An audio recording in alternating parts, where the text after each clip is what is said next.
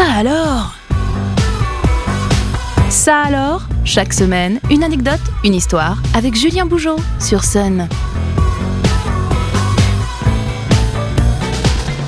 Bonjour tout le monde et ravi de vous retrouver pour un nouvel épisode de Ça alors. Euh, au programme cette semaine, j'ai décidé de plonger avec vous au cœur d'un des chefs-d'œuvre de Disney récemment ressorti en format live action.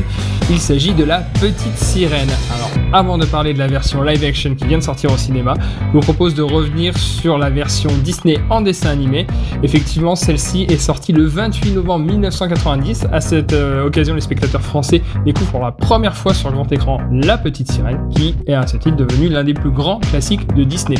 Il faut savoir qu'il est sorti en 1990 en France et pourtant c'est dès la fin des années 30 que Walt Disney s'intéresse au fameux conte de Hans Christian Andersen avec un projet qui avait euh, déjà commencé à voir le jour à ce moment-là mais qui avait dû être arrêté. Et finalement, ce sont les réalisateurs de la version des années 90 qui sont retombés sur des croquis de l'époque, des croquis d'ailleurs qui dataient des années 50 et qui les ont retrouvés à l'occasion de la préparation de leur version animée que l'on connaît tous. Si on se plonge un petit peu plus profondément dans l'œuvre en question, comme de nombreux personnages Disney avant et après elle, la sirène Ariel est basée sur les traits d'une personnalité bien connue des amateurs du petit écran. Euh, en ce qui la concerne, il s'agit de l'actrice Alissa Milano qui avait été révélée au grand public grâce à la série Madame est servie. Effectivement, si on regarde bien Ariel la petite sirène, elle a des traits d'Alissa Milano qui était vraiment star à cette époque dans les années 80-90.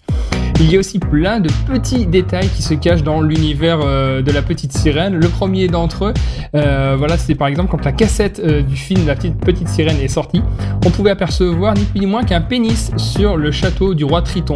Alors l'artiste qui était à l'origine du dessin avait tout simplement expliqué que cela n'était pas intentionnel et qu'il était juste pressé par le temps pour finir son dessin et donc il avait mis un, pénis au milieu du dessin. Donc depuis, il faut savoir que l'erreur a été corrigée, donc on ne peut plus retrouver ce dessin que en archive. Aussi, autre petite euh, particularisme, il y a une scène qui a été coupée dans La Petite Sirène et qui est disponible dans la version euh, accessible sur Disney par exemple, et qui révèle au spectateur une information tout à fait surprenante.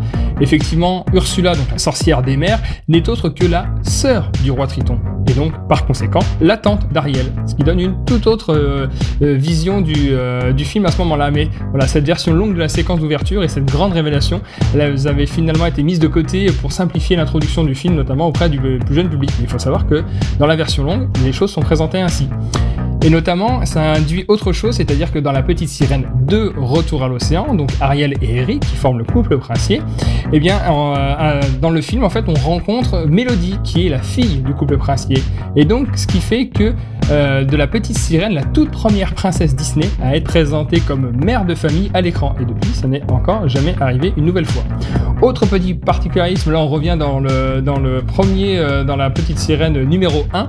Effectivement, on a Mickey, Donald et Dingo qui sont présents dans la petite sirène. Il faut le savoir, c'est vraiment un détail. Mais pour le, euh, remarquer, il faut vraiment avoir l'œil. Euh, Mickey, Donald et Dingo sont bien présents au concert organisé en l'honneur du roi Triton au tout début du film. Alors je vous invite à revoir la séquence, mais il faut vraiment passer quasiment image par image pour les voir en, en tout fond avec la foule si on se remet en 2023 avec l'adaptation en live action. Donc après le livre de la jungle, Le Roi Lion et bientôt Hercule, La Petite Sirène voilà, suit les tendances des films classiques en venant en vue réelle, ce qu'on appelle du live action. Euh, voilà, donc ici c'est euh, Al Bailey qui joue euh, le rôle principal d'Ariel avec ce qui a beaucoup fait parler. Et en tout cas, il y a une question qui s'est posée, comment recréer un monde aquatique sans pratiquement tourner dans l'eau? Et eh bien pour cela, le réalisateur a utilisé une technique qu'on appelle le dry for wet, qui consiste à donner l'impression que les acteurs évoluent dans l'eau. Mais finalement, personne ne touchait le sol, tous les acteurs étaient dans les airs comme s'ils volaient, avait expliqué Rob Marshall euh, à l'occasion euh, euh, des, anecdotes de tournage du film. Et enfin, un dernier élément sur cette version live action, donc euh, bah, par rapport aux chansons, parce que les chansons c'est quand même un élément fondamental des œuvres Disney. Donc Embrasse là, Sous l'océan ou encore Partir là-bas font partie du catalogue des tubes chez Disney. Et eh bien il faut savoir que dans la version du film de 2023, ces grands classiques ont été adaptés. Par exemple, le tube Embrasse là a dû être modifié car, je cite, la culture et les sensibilités ont évolué ces 34 dernières années et il était vital de respecter ces changements, a indiqué Rob Marshall, réalisateur de cette version live action.